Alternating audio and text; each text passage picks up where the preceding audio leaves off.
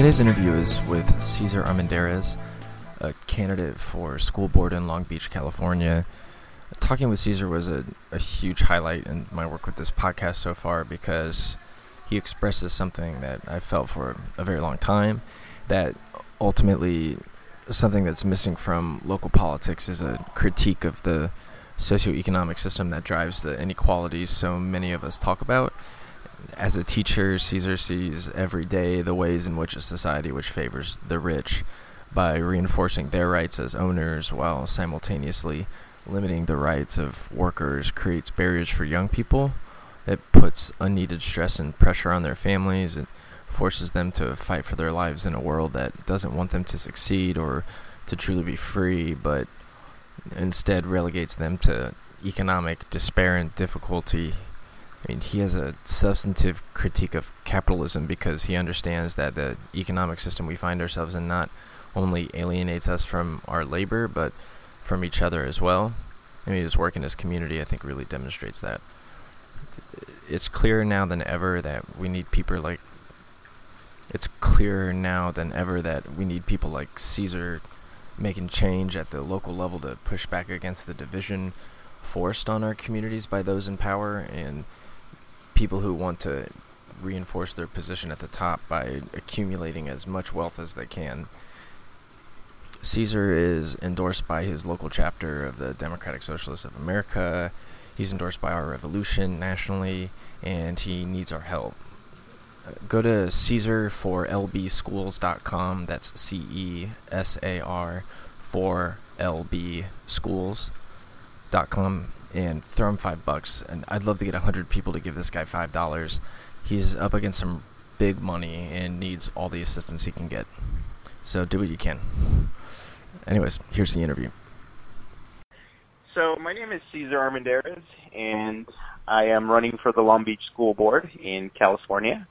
I am 28 years old, and I'm a high school teacher. I've been teaching for the past seven years. So I was uh, actually born and raised in Guayaquil, in Ecuador, uh, in South America, and I came to the United States when I was 10 years old. Um, and uh, that was such a huge transition coming from uh, a developing country to, uh, you know, the wealthiest country on earth. And uh, we left everything behind. And the reason my parents um, left Ecuador is because during that time there was a lot of uh, political and economic instability. Um, I one of the memories that I have in my mind is uh, the Ecuadorian uh, an Ecuadorian crowd chasing the the president out of uh, not just out of office, but they chased them all the way out to the airport, and they were even in the airstrip. and so, uh, yeah, I think my parents didn't really want me to grow up in, in that kind of environment. And yeah, my mom thankfully applied for a visa, and it took uh, took I don't know, probably like six, seven years for it to come yeah. through. And um, and so we bounced around Southern California for a bit, and uh, I didn't speak any English, so I was in English learner classes uh, and went through the public school system. And I was just uh, so supported by uh, not just my parents, but by my teachers and by random community members uh, that uh, I don't know if they saw something in me or if it's just you know it was just in their nature to to help out their their neighbors.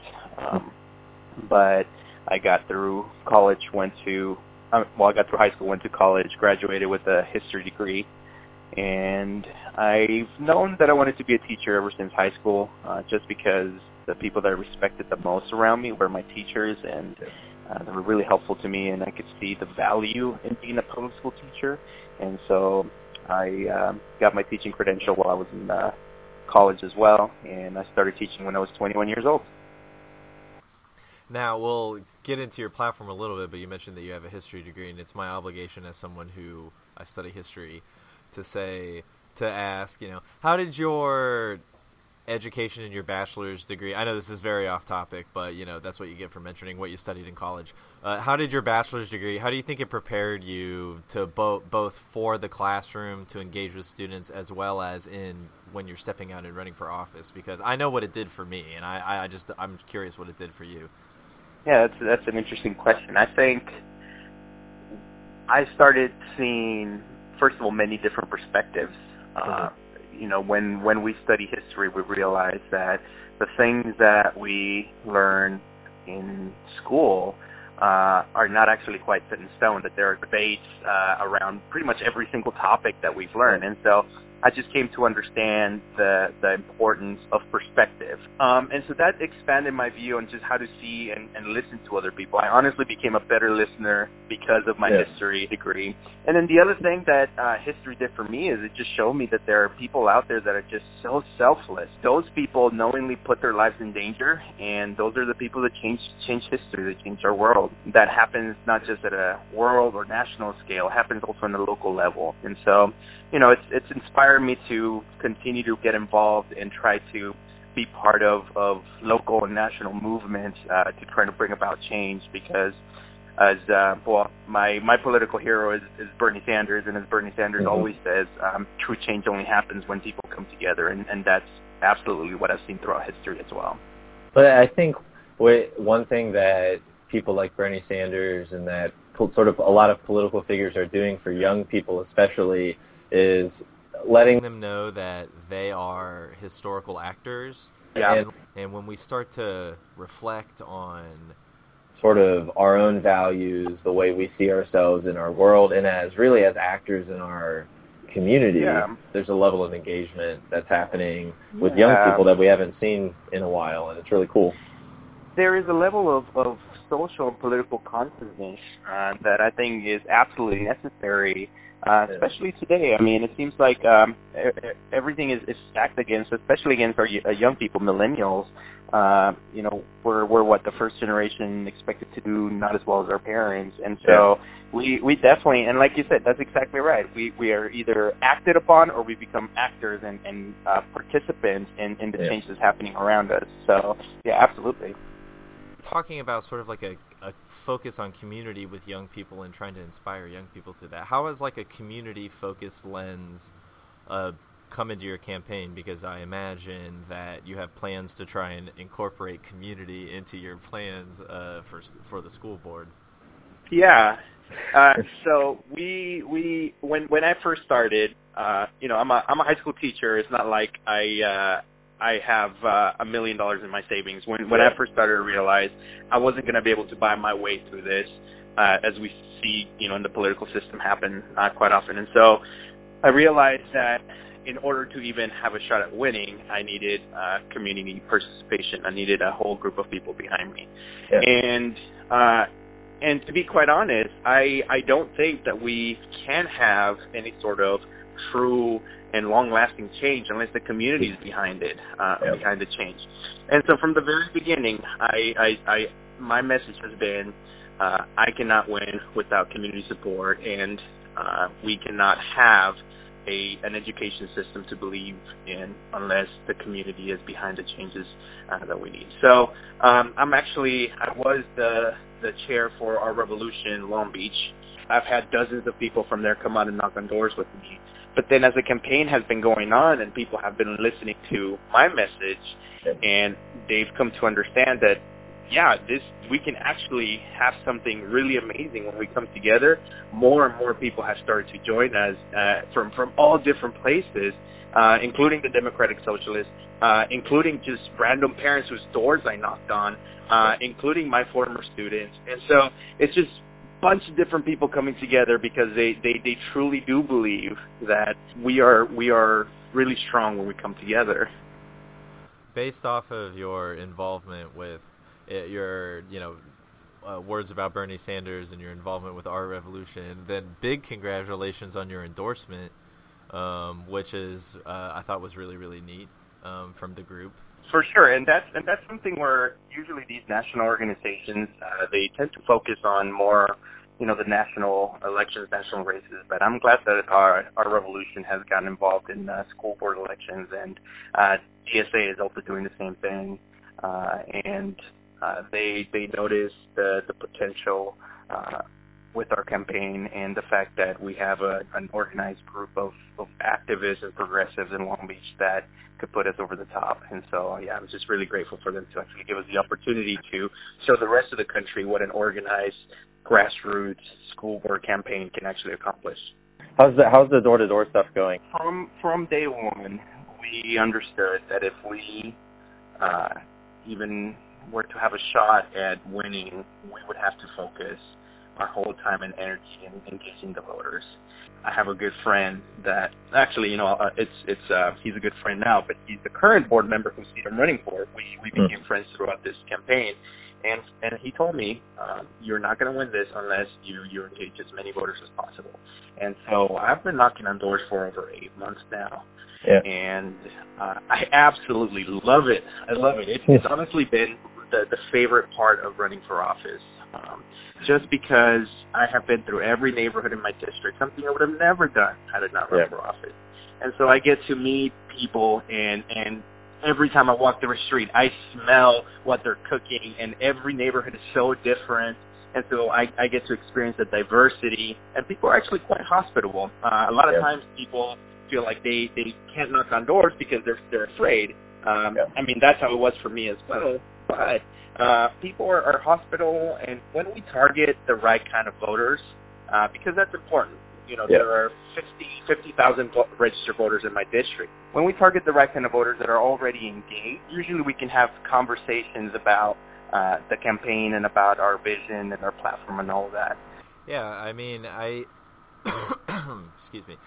I think uh, I think there's a lot of value. Well, because canvassing and door knocking is also my favorite part of campaigning, and I think there's just a lot of value to, uh, like, what not just it does for the practical aspects of turning out people to vote, but how it can sort of shape you as an organizer and kind of influence the you know I, I find that the people I talk to and the people that I meet and it's hokey but it's true there there's a there's a level of intimacy that gets brought into this kind of what could be like a really intimidating and off-putting process politics but actually can it can be more substantive and it's about you know either shaping if you're running for office shaping your candidacy around those values. Right right.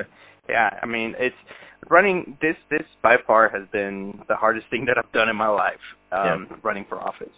Uh but it's also one of the most rewarding things that I've done uh, because uh, you know it's it's one of those things where, especially in a capitalist system, we are so removed and disconnected from each other, Absolutely. and this this has helped me uh, grow closer to people who I would have never met in my life, um, and and and in that there is there is a sort of of connection that makes us more powerful uh, against uh, injustices, and, and I have felt that, and the voters have felt that, and so the people that came out to vote for for me have are people that uh, have felt empowered by the kind of campaign that we're running, uh, and they empower me as well. We it's, it's it's this mutual relationship that we have between us and the voters. Yeah, I mean, when you talk about the alienation, you know, sort of capitalism's way of kind of putting barriers in between people. Like, what what do you see your role specifically as someone who wins his election and is sitting on the school board to sort of push back against sort of the broader call it the broader culture of inequality that exists in our society you know? Like like what like even beyond being a member of the school board being as being a community leader what do you see specifically your role is in all of that? I think it's important for people, first of all, to see their value beyond their income, uh, beyond their wealth. Uh, just to, for people to see their value as individuals, regardless, and to see uh, the value of community. Yeah. Uh, and so that's that that is going to be one of my main priorities as a school board member is to be able to tell people and truly mean it that their voices matter and that us coming together absolutely matters. And so I imagine myself uh, being a, a, a board member in the same way that I'm a candidate, and that I'm showing up to all these neighborhood mm-hmm. association meetings. I'm showing showing up to every possible community event that I can, uh, just to create those connections with people. Uh, and I think that's huge because I, I really do believe that we can have this this idea of what change looks like, but unless we have that that base, the group of people working together for that change, I, I it's it's just really difficult uh, to create that. But as far as uh, one of the things that I really want to work on is uh, finding ways of expanding early childhood education, yeah. uh, so pre-K programs, mm-hmm. uh, because uh, we have we definitely have this discrepancy. We have uh, this this achievement gap uh, between people based on income, but also based on race. And uh, one of the biggest uh, things that helps uh, reduce that achievement gap is early childhood education. So when kids come into the school system before the age of five, they have higher graduation rates, uh, they have lower suspension rates, uh, they end up going to college at higher rates, and they end up not getting in trouble with the law as much.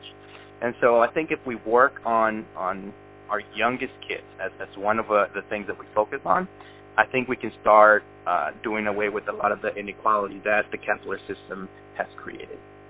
Yeah, I can't. I, I, I, couldn't agree more. You said it better than I can say anything else. So uh, you talked about uh, before K through 12. Uh, what about after K through 12? I know that you have ideas regarding, you know, sort of integrating students who are coming out of high school into, you know, get, giving them more opportunities through the transition from high school to post high school. So I, I think when we when we think about that, we have to look at the reality of uh, what what our students will be facing. Uh, yeah. So they they're gonna first of all go into uh, college and probably accrue a lot of debt. Uh, so mm-hmm. we have to prepare them for that. And then second of all, they're going to go into a job market that is difficult to break through. And so what we can do in our K through 12 system is prepare our students with, you know, high critical thinking skills. But in addition to that, we also can expand our, our uh, trades programs. So we have already in Long Beach, we have something called CTE, Career Technical Education. And basically, uh, students are able to uh, develop their skills such as being electricians or carpenters or being a chef. Uh, and those are jobs that are more readily available. And to be quite honest, not everyone is meant to go to college. And I think those people deserve to be given skills and develop those skills. Uh, that way they're not left alone after they graduate from high school. So that's that's a big focus of mine as well. It's just making sure that our kids develop those vocational skills even if uh, even if they're if they're not planning on going to college. Well, I think I think the best thing about everything that you're saying is that there, there there's a lot of people who will who will say all of those same same things, but they will put it in terms of you know use value based off of the uh, you know they're talking about we're talking about 17 and 18 year old you know students and they're t- we're talking about use va- use value to the economy and that kind of a thing and yeah that that may that may be true and that's fine but in terms of what people deserve I think is the language that all of us should be using. I said because I, I I've also worked in the K through 12 system. I just think the language that you're using is exactly where we need to be. And I don't know if that all makes sense. And and you know one of the things that we we need to talk about more is uh, I, I it, there are some numbers out there, but something like one in four of every kid, and it's higher obviously in, in the urban areas, mm. goes through what we know as trauma. Yeah. And um, this this the the mental health of our kids is just really important, and it's something that we don't talk about until you know we have school shooting. Uh, mm-hmm. And so I think when we talk about we, we need to start talking more about mental health because our students are not simply machines where if we give them an assignment, we say do it, that's how learning happens. Uh, you know, learning, learning, in order for learning to truly happen, the student needs to feel safe, uh, needs to feel encouraged, uh, and needs to have a, an environment, positive environment. And so, uh, especially kids that have gone through trauma, their their heads are just filled with so much so much noise and and uh, sometimes a lot of mistrust in in authority figures such as teachers. And so I think our school systems uh, could also help kids who have been left behind by our capitalist system, help them out with with the kind of support with not just psychologists but uh, therapists and, and yeah. uh, more counselors. Uh, one of the issues that that we have is that um, in in our district, for example, uh, I I met a counselor who has a thousand kids. One counselor for a thousand kids. What, what kind of relationship can that counselor build for that kid? What kind of support can that counselor give for for, for the kids that have been gone through trauma? Uh, which would be hundreds for for that counselor. Um, so so I think that those are things that we need to look at when we look at how children learn. We need to understand that children uh, just having reducing class class sizes is important, but just doing that is not the answer. We need to build yeah. a whole community of people around these kids in order for them to be successful. And and we go back to that, and that's the answer to, to really everything. We have to build community. Uh, that's the answer to education. That's the answer to our democracy. We just have to build community. How are we supposed to identify those students who do need help, who struggle with mental health issues, you know, without you know cre- allocating the resources necessary to hire the people in order to be able to invest in students? It's it, it comes it comes down to how these just these elements of social inequality really drive sort of not just the lives of these students, but like the conversations around students with disabilities, as opposed to like we talk about them as this like addendum on like public schools, as opposed to like an integral part of like like you said our communities. Like where how how are we not thinking about students with disabilities in that way, and how are they still relegated to this sort of like special extra topic? Like you know, I don't know. I it feels my it feels like I'm nitpicking, but yeah. No, but I mean, if you look at it from from uh, an administrative level, if if school if schools are judged uh, based on how many kids they can uh, graduate from high school, if they're judged on how they do on their state tests, yeah. uh, then it is easy for uh, individuals or it's easy for for the system to view our kids with special needs and disabilities as uh, something weighing the district down rather than people that are absolutely an important and integral part of of our community. Um, so so no, that's that's absolutely true, and and that's to me that's been one of the, the one of the most rewarding parts of of this campaign has been getting to know the parents with kids with special needs and disabilities. Uh, they are one of the most organized parents in in our city, and they are fighting to remove the stigma of what it means to have special needs and they're fighting to uh, make sure that their kids are included into uh, the education system and that they are part and, and seen as part of the community. And so those yeah. parents have been doing so much, and they they truly have been the parents that have just absolutely energized me throughout yeah. the campaign because I see them working so hard uh, for for their children and and you know they they deserve to have a champion uh, uh, right along with them as well in the school board. I mean, they deserve representation that's going to, you know, actually not just honor their voice, but incorporate it into the broader platform for change. It's just we just keep bringing people. It's what intersectionality means. It means it means people with disabilities, and it means it means you know people from different racial backgrounds and di- like of you know. And they they do have to get the forefront of that change. They they yeah. absolutely have to. Uh, I, I think we, we can rightly judge a district, a school district, based on how we treat our most vulnerable populations, which include yeah. our kids with special needs and disabilities. So I think that's absolutely true. Um, and and so the the one thing that school districts will will tell you, uh, no matter where you're at, is, is just the idea of cost.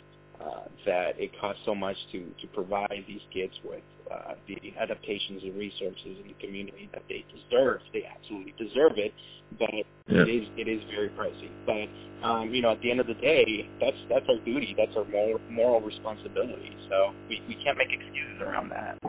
It's been uh, 100% about getting the community together, getting the community energized behind this democratic process, and uh, getting them to understand that their kids need need them, that our kids in our city need them to to uh, to come together and get behind these changes. Uh, our kids with special mm-hmm. needs, uh, especially, uh, and uh, you know we talked about the fact that there's also racial components to this.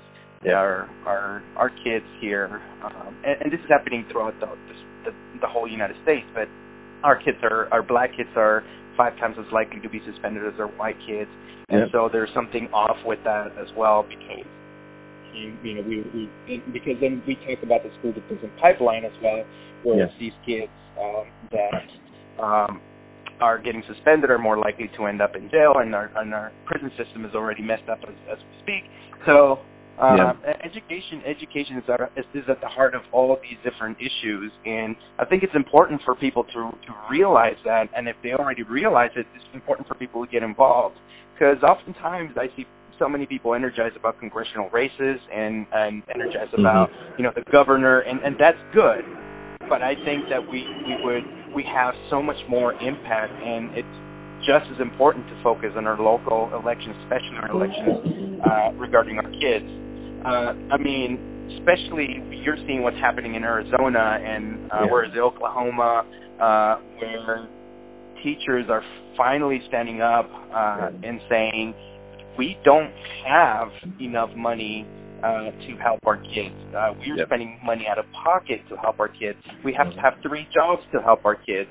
Um, and, and I think that's that's just an example of, of the brokenness of our capitalist system, um, and how, at least in the United States, the wealthiest country in the world, we are not prioritizing education. And so uh, we need to make sure that we advocate all the way from the local level to the national level to tell our elected officials, uh, you, you guys need to do better. We need to fund our education system uh, at, a, at a much higher level uh, because it's just absolutely ridiculous how behind we are uh, when we compare ourselves to the rest of the world, especially with our uh, pre-K. Uh, you know, every other major industrialized country in the Yeah. world has uh, uh, universal pre-K. We are Mm. so behind. We are so behind. Um, um, so what I, what I would say to people is, if if they want to read more about what's going on in Long Beach, uh, they can go to my website. It's uh, Cesar for lbschools.com. Uh, so it's C E S A R F O R L B schools.com. Uh, and uh, I am I am proud that my campaign is funded by small dollar donations. You know that's that's that's that's what Bernie has inspired all the way from the top to the bottom, from the bottom to the top.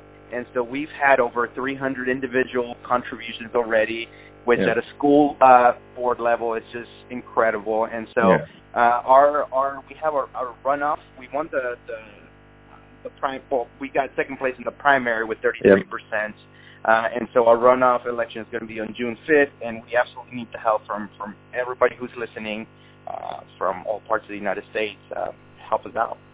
Yeah, absolutely. And here's the thing: I think you're like walking, living, breathing proof that people who are like we're the exact same age, and we have thoughts about politics, and like we were fine. We we've as individuals, you have an, as an individual have found through your job a way to start engaging with and start crit- offering critique to and solutions for the real like social inequalities that drive the day to day in people's lives, and that a school board's race, while it seems small, is first of all huge in terms of improving the day to day material conditions of people's life, and second of all, in its own way, is kind of small and an opportunity for people like you and people like me who have gotten plugged into a certain part of a community to really take it upon ourselves to act on something. And whether it's electorally or whether it's organizing with you know a, commu- a community group or w- whether it's getting involved in some sort of like issue stuff with the environment or you know or with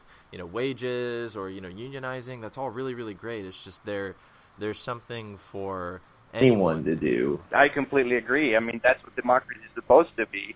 Uh, get involved, and and you know, I have some uh, fellow teachers that are like, you know, it's crazy that you're doing that just because they see how much work goes behind it. But those Yeah. teachers are pitching in, you know, 27 bucks, and that's how they get involved in the democratic system. And you know what? That's okay. Uh, we need people to get involved in whatever way possible, uh, Yeah. even if it's not running for office. Uh, then uh, you know, volunteer, knock on doors. If, if it's not that, then pitch in some money. If if it's not that, then make some phone calls. If it's not that, then online activism. But uh, we we absolutely have the freedom and we have the moral obligation to uh, help our, our neighbors. And and because we are in a democratic country, uh, you know, it's there. There are so many opportunities to to do so. Uh, and and I'll tell you what. Um, and this is the, the last thing I'll say. Yeah.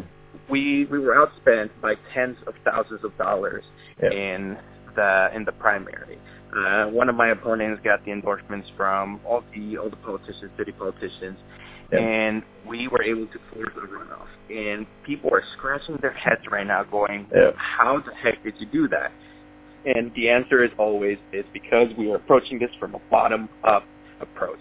Uh, Yeah. This is about the power of people coming together. And so I really do believe, just like we have people like Bernie changing things on a national level, we are absolutely changing the narrative at a local level, and everyone in their city can do that. And So I encourage everyone to look at their local city politics and see how they can start changing the narrative to show that the power of people is truly important, the most important thing that we have. We must move forward against all